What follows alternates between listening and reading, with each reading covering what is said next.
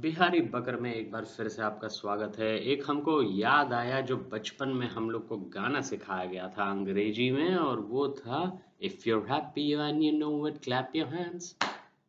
if you're happy and you know it clap your hands